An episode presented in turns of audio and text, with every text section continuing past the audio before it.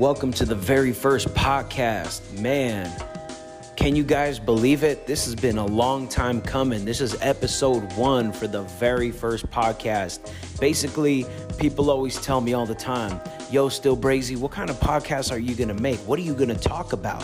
You know, people tell me that. I'm like, man, well, let me see. I'm a photographer, I'm from Los Angeles.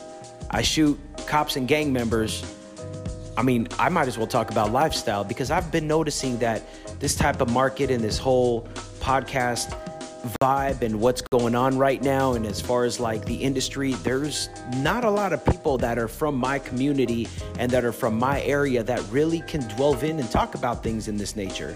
So i really think that i can really tap into this and you know bring some insight on you know, how I grew up in the streets of Los Angeles and, you know, got into trouble as a teenager, you know, and growing up with parents that are affiliated with gangs, but yet I'm Lebanese, Greek, and Mexican. So I'm mixed in between all three, you know, and my parents being born and raised in downtown Los Angeles as well, and learning the lifestyles of what it is in the Chicano culture and the whole raza based in the area of the downtown MacArthur Park area.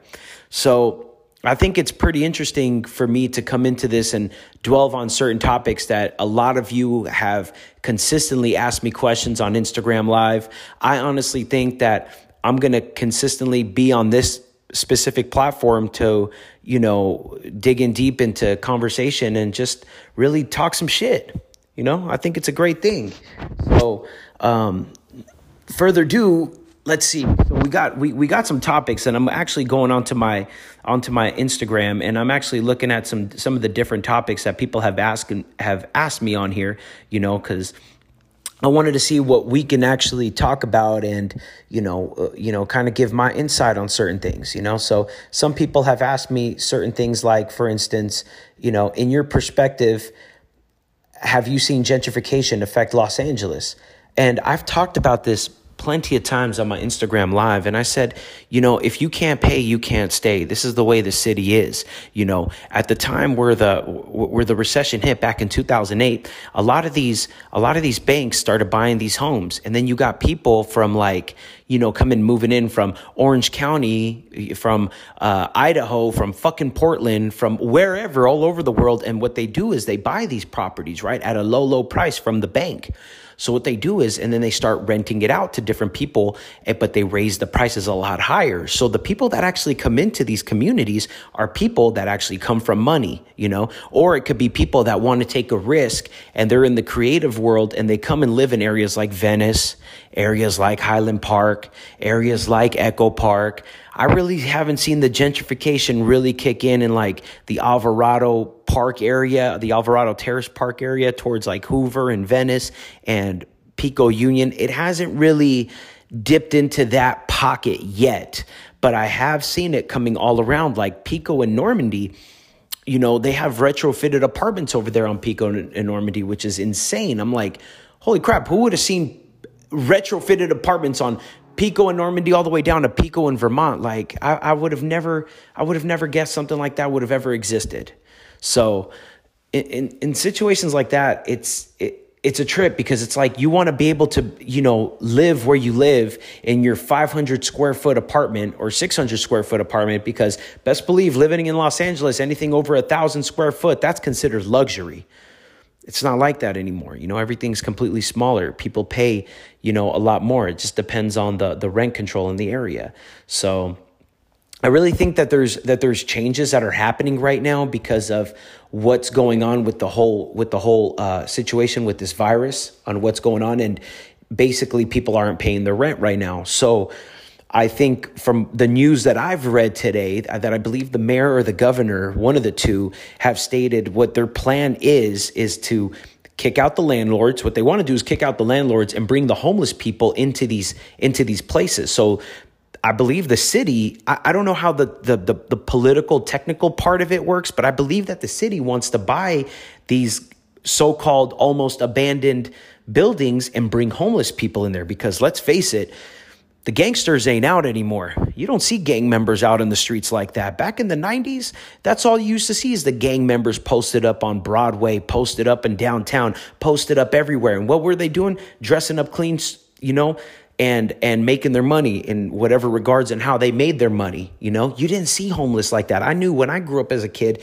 in downtown los angeles you did have your homeless people but it wasn't like this. Like it was just a little pocket in in skid row but it wasn't like it is now. It's like it's all over the place now. Like people bring in tents. It's like why, why even pay rent? You could just live on the street. Somehow some way people are going to survive. They can't kick you off the streets of la you can go walk walk to the beach. You can do whatever you want. Pretty much. So the city's trying to figure out different ways right now, especially with the virus hitting, you know, all the homeless people in, in those areas. So I think it's pretty fucked up and it's crazy.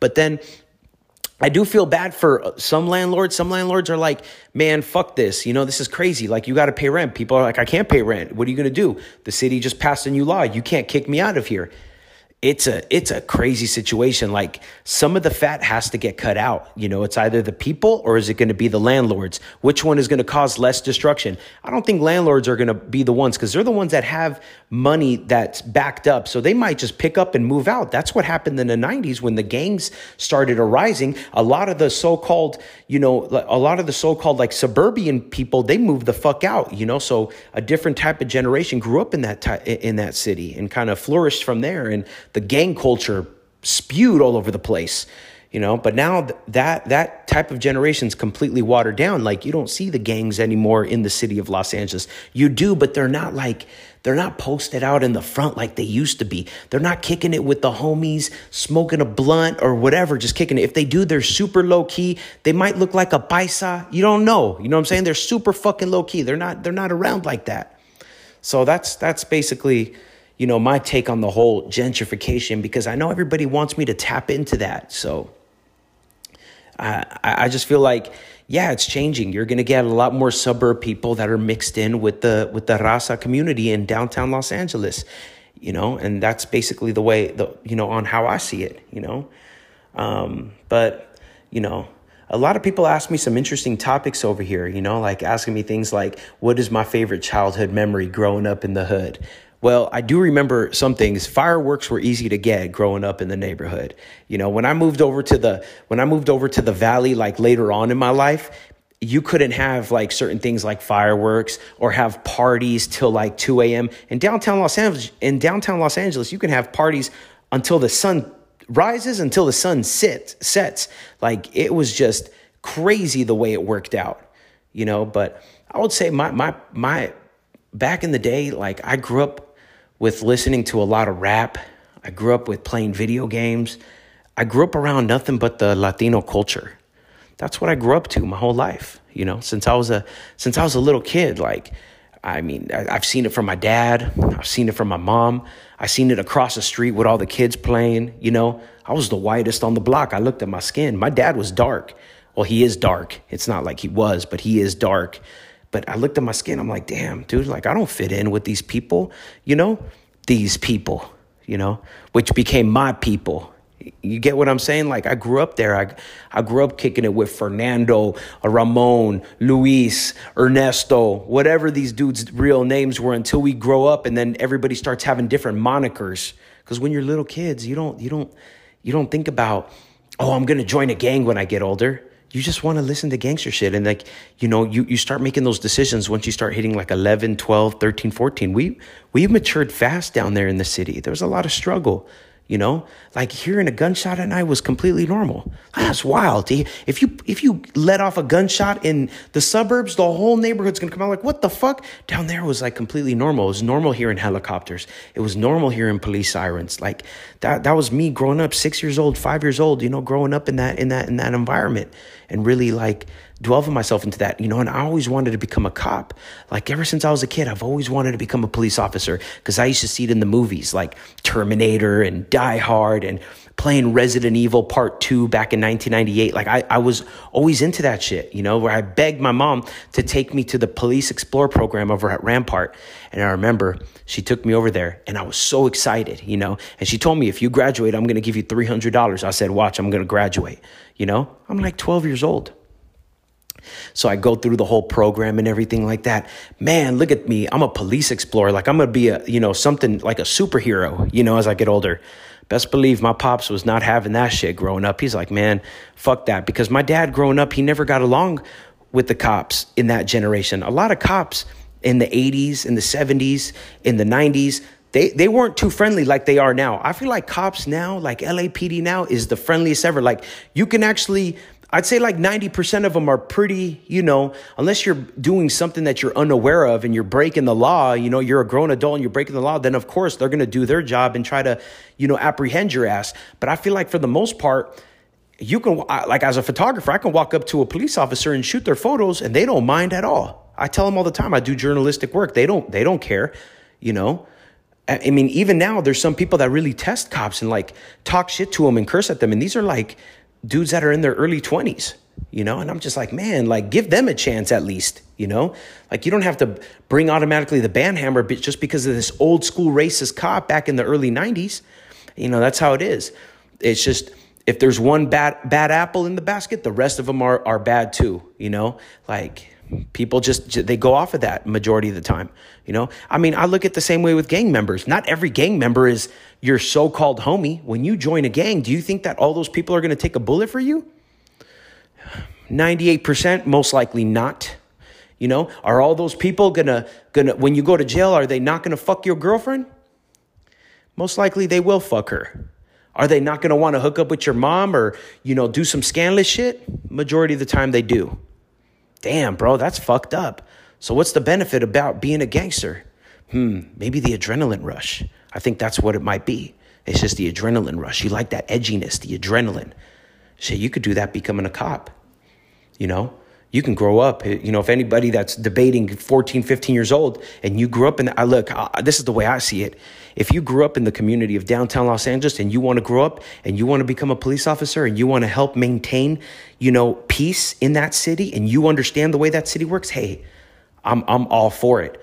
What I don't understand is some people that grew up in Simi Valley their whole life and then they think that they know the streets of downtown LA. They don't know shit. It's going to take a lot of years for you to understand the streets of downtown, South Central, but they do do that. That's why there's a lot of problems and there's so many turnover rates. And a lot of those guys, they can't hang that many years. So they have to go on leave because they fucked up. You got to respect the ones that grew up within the city, you know, especially that wants to become law enforcement. And if you look over here, like if you look on the LAPD website, like seriously, if you look on the LAPD website, what is the first thing you see? You see a woman you see, you see a Latina and you see a black woman cop. They're pro for that. You know, they're all about that. You know, they're like, hey, you know what? There's no discrimination here. We want everybody to join on in. Gay, Muslim, whatever you are, LGBTQ. As long as you pass the background and you good, you in. Man, you know, I always said, I always said to one of my homeboys, I was like, man, I wish I can go back in the day and like kind of make a little twist, you know? So I said, you know what? I, I really dig it. Like, I think it's cool. Like, uh, let's be let's be real. Let's be honest. Majority of us love watching cop movies. Don't lie. Anything that you see LAPD on and it's a cop movie, best believe you guys, whether you're a gangster, whether you're this, whether you're a criminal, whatever it is, you damn well know you're gonna watch that shit. You mean to tell me that the gangsters were protesting when Training Day came out? No. You think that the gangsters were protesting when the movie Colors came out? No. Was anybody protesting when the movie End of Watch came out? No. Majority of gangsters and people that live in the hood love those cop movies. You get what I'm saying? It's only fuck a cop when you get pulled over and you get caught for the dumb shit that you do. That's when people say, man, fuck the police, fuck this, because you got caught up with some bullshit. Know your awareness. I get, I'm telling you, man, I'm, and this is coming from me. LAPD's not going around coming with a baton hitting motherfuckers. you know what I'm saying? They they're most likely wearing a camera, and if they do do some outlandish shit, trust me, the repercussions are going to be heavy for them. Like if you get in trouble as a cop now, it's ten times worse than it was 20 years ago. They will, the city will press charges on your ass because damn well the city is not trying to see, not trying to have them pull out their wallet and pay you know, Jane Doe or John Doe or whoever this person is and give them a fat ass check. They ain't trying to see that shit. No fucking way.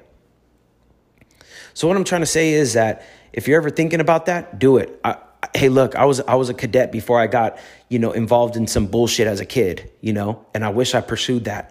Seriously, like fuck that shit would have been so fun man that's why i like i go around and i like shoot photography and i love it i love the i love the adrenaline you know And uh, I've dated, I've dated a woman, and you know, in the past that her father was the captain to LAPD. I've dated someone, and it was the most craziest experience. I was like, no way, your pops is the captain? That's fucking nuts. And she didn't know nothing about it, really. Like, she's just a normal female from the suburbs. You know, that was in the past. But yeah, man, you know, I really think that if you have a dream and you want to pursue, whether it's in the army or the Marines or sheriffs or you want to be a National Guard or FBI agent, whatever it is, do it, but help the community at the same time too, you know? And I think this is a good PR system. Like, dude, I just literally saw some LAPD go over to an old man's house and, and mow his lawn. That's cool, man. Or give an older gentleman person, and that's that's what we need hey, people are like, oh, well, they're doing it because they did this. That's that's your personal excuse. You have a personal you have a personal problem them. They don't need to be doing that. They don't need to be doing that. Serious talk. They don't need to be going up to someone's house and giving them money and doing that. They do that because they, they want to build more trust in the community. Again, not every cop is a good cop. It's always it's always the good cop that gets the bad rap. You get what I'm saying? And when the bad cop gets caught up, they, best believe the city fucking presses charges on them. I, it, it's all it, once it hits the media, it's a wrap for that person. You know. But again, we always hear things like, "Oh my God, there's a cop in Mississippi that did this, or a cop in Texas that did this." It all falls back down to LAPD. Isn't that weird? it's interesting how that works out. You know, when they're trying their best to try to maintain the community, that's a that's a stressful job, man. You know, for you to deal with people that curse at you all day, that talk shit to you all day. I mean, hey, I salute to you because if you hold that much composure, that's I think that's awesome, you know? And you're helping people, that's awesome. It's the state that we live in and it's the world that we live in. So that's me touching on that topic, you know. Um, let's see it i mean there's not that many topics people ask me. People ask me about things about graffiti you know? Um, I, I, don't i don't really care for graffiti too much. I think it's a mess to be honest. Like unless you're drawing something that's like an like an art piece or a placasso or something like that i think that's dope. You know i think those things are really cool you know? But graffiti is just it's a mess bro. All the bubble letters on the wall and everything that shit is a complete mess I don't know. Growing up as a kid, I used to see it so often, but like actually like scribing with graffiti and everything, I don't know. It was just it was never my thing, you know, because growing up in an area that was predominantly gang banging, graffiti was frowned upon in those areas. You know, if you grew up in an, in a barrio that was predominantly around gangsters, you never saw taggers around there. If you did, they usually came out like in the midnight. They'll hit up their little, you know, chicken scratches and they'll dip out you used to never see him really out there like that. And it's interesting now because now these so called taggers that I see, they throw up their tagging crew like it's a neighborhood, but they're not from a neighborhood, but they try to act gangster, but they're not a gangster. You get what I'm saying? Like, that's wishy washy to me, man. It's either you're gonna go in or you're gonna go out. It's kind of like me getting into photography. I'm going all in on this. It's me like going into podcast. I'm going in all, all in on this. A lot of the stuff is Mickey Mouse nowadays, you know? People get their stripes over the internet. They try to act hard over the internet. You know, it's it's it's it's a joke nowadays, you know, but it is what it is. What can we do? Somebody also asked me about another topic. They said the best city to get street tacos from. I mean, look, people automatically think that LA is the place to get tacos, which I agree. Yeah, you can get some good tacos everywhere. It's kind of hard to fuck up Mexican food. If you fuck up Mexican food, man, it's very difficult to fuck up Mexican food, you know? it's one of those things that it's, you know, you, you gotta, yeah, it's pretty bad. But I gotta say, man, you know, I went over to the 909 San Bernardino area, Rancho Cucamonga. Um, I believe it's Fontana that's down there. I believe it might be North Fontana. I went to a place called um, Rosa Maria's it was the most amazing crispy taco I ever had, and all they make is carnitas. You know, is it carnitas or maybe shredded beef? It's one of the two, but it's really juicy, really tasty, and it's crispy, and they put a lot of fresh cheese on it. Ah, oh, it's the most amazing thing I've tasted. You know, but then you want to come down to LA, you want to have the tacos cooking on the on, on the charcoal, you know, and you add the carne asada meat, and you put all the the toppings on top of it and it's so good you're like in a dangerous area and you're chewing on this spicy ass taco drinking your uh, coca-cola from the actual bottle There's different ways of eating tacos. There's not that one place. I don't care what anybody says. There's no such thing as that one place that has the best Mexican food because there's always better somewhere else. Just what it is. That's how it is. Yeah, you're going to have what's popular. Yeah, you're going to have less popular and more popular. Even the less popular still gets traffic. Even the less popular still does. So it just depends on what's close by to you, what's convenient for you, how's the parking. Because let me tell you, I don't care if it's the most amazing fucking Mexican food in the world. If there's no parking and they don't take Apple Pay or a debit card, I'm out. I understand that we're in the generation, that's the generation that we're in now. Like, come on, man. Everybody has an iPhone. You know, let me cash app you at least, you know? But you got to come with cash. I don't think we're going to see tacos for a long time after what's going on right now with this virus. I don't I don't think that we're you know, I've been seeing the taco trucks. I don't know how they're functioning, but you don't see the lines like we used to before. I, I know I don't see it anymore. You know, it's not like what it used to be. No, not anymore. Most definitely not, you know. So um yeah. It's interesting. Somebody gave me a uh, somebody asked me something in Russian and I can't even understand Russian. Isn't that that's so funny? You know. Um, but yeah, uh, you know, growing up and you know getting involved in the wrong things, and then you know getting into college and going to community college, and then after that going over to USC, I really did something for myself. You know, I made myself a career because if I can do it, anybody else can do it. You know, and um, I think it's a it's a good thing. And then I pick up, you know, journalism. What the hell is journalism? If you were to tell me journalism back now, I wouldn't know what the hell that means picked up journalism, picked up a camera, started taking photos, documenting. I love it. You know, it's because it, it, it, gives me a reason to be out there again. It gives me a reason to be out in the streets. I love the adrenaline rush. I love it. You know, it's just what I thrive on. Maybe it might be the Lebanese in my genetics. I thrive on that stuff, you know, and uh, I like I like creating different things you know? It's one of my one of the fun things to do. You know and i've always grown up with a camera. Like there's always been a camera around in my life ever since i was a little kid. I've always had a camera around me you know? Um, i remember what was the, like the first camera that i ever had? It was one of those cameras that slide in and out. I forgot the name of it but it was one of those cameras that slide and it was like it looked like a rectangle. It's an old school film camera. You know i used to have one of those but you know we never thought about taking pictures and saving these photos because 20 years from then where there's going to be a platform called Instagram and people are going to beef it with each other on this platform. Can you believe that? God, I know I wouldn't. You know, if you were to tell me back in the days when I used to be on a payphone calling my girlfriend at that time, you know, you're going to tell me, hey, homie, you're going to have an iPhone one day and you're going to be able to FaceTime people, this and that. I would have looked at you and slapped the fuck out of you and be like, shut the fuck up, tweaker. Boy, was I wrong. You know, I wish I would have peeked into what's in the future, kind of like the movie Back to the Future. You know, with that little almanac in Back to the Future where Marty McFly tried to get that almanac so he can make bets in the future on which games to win so he can become a multimillionaire. But instead, Biff got that book in part two and he became the multimillionaire. Man, if I would have known to invest it into a company like Amazon, I think I would have been straight the whole rest of my life. Or investing into Apple stocks. Man, we never knew about this stuff. It's a it's a gamble. Life is a gamble. Now it's completely saturated. You got to do something that goes against the grain sometimes in life. You know, what can you do to stand out? Whether it's becoming a chef, whether it's becoming a photographer. You know, me being a guy that's from the streets and from Los Angeles, I'm shooting photos of cops. People are like, oh, you're this, you're that, you're that, whatever. I like it. I think it looks cool and it's different, you know? So those are the things that I like. I, I like looking at and I like, you know, uh, digging in deep to when it comes to things like that, you know? So I don't know. That's, that's just a hobby of mine and I don't think it's going to go anywhere, you know? And plus I have people like Estevan Oriol who became a friend of mine because my stepdad's brother is Mike Miller the photographer Mike Miller, who introduced me to Estevan Oriol, and I became friends with Estevan Oriol ever since. And I remember when I brought Estevan Oriol down into Inglewood to do a photo shoot with some homies, nobody knew who the fuck he was. I was like, dude, this is the guy that produced this and this. Only one girl at the party knew who he was.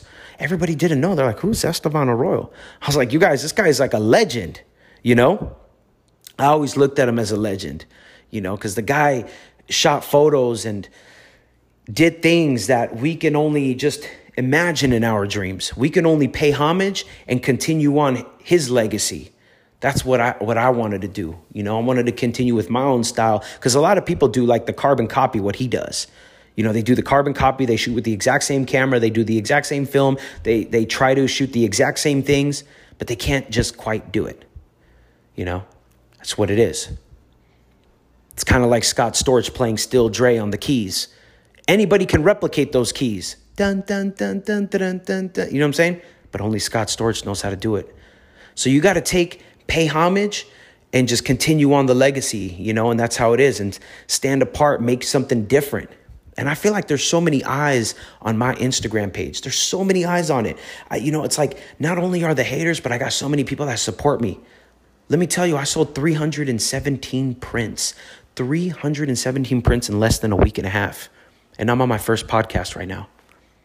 That's insane. I, I would I would have. You know what's funny is the girl that I was dating at the time. I said to her, I was like, man, maybe I might sell like four, five prints.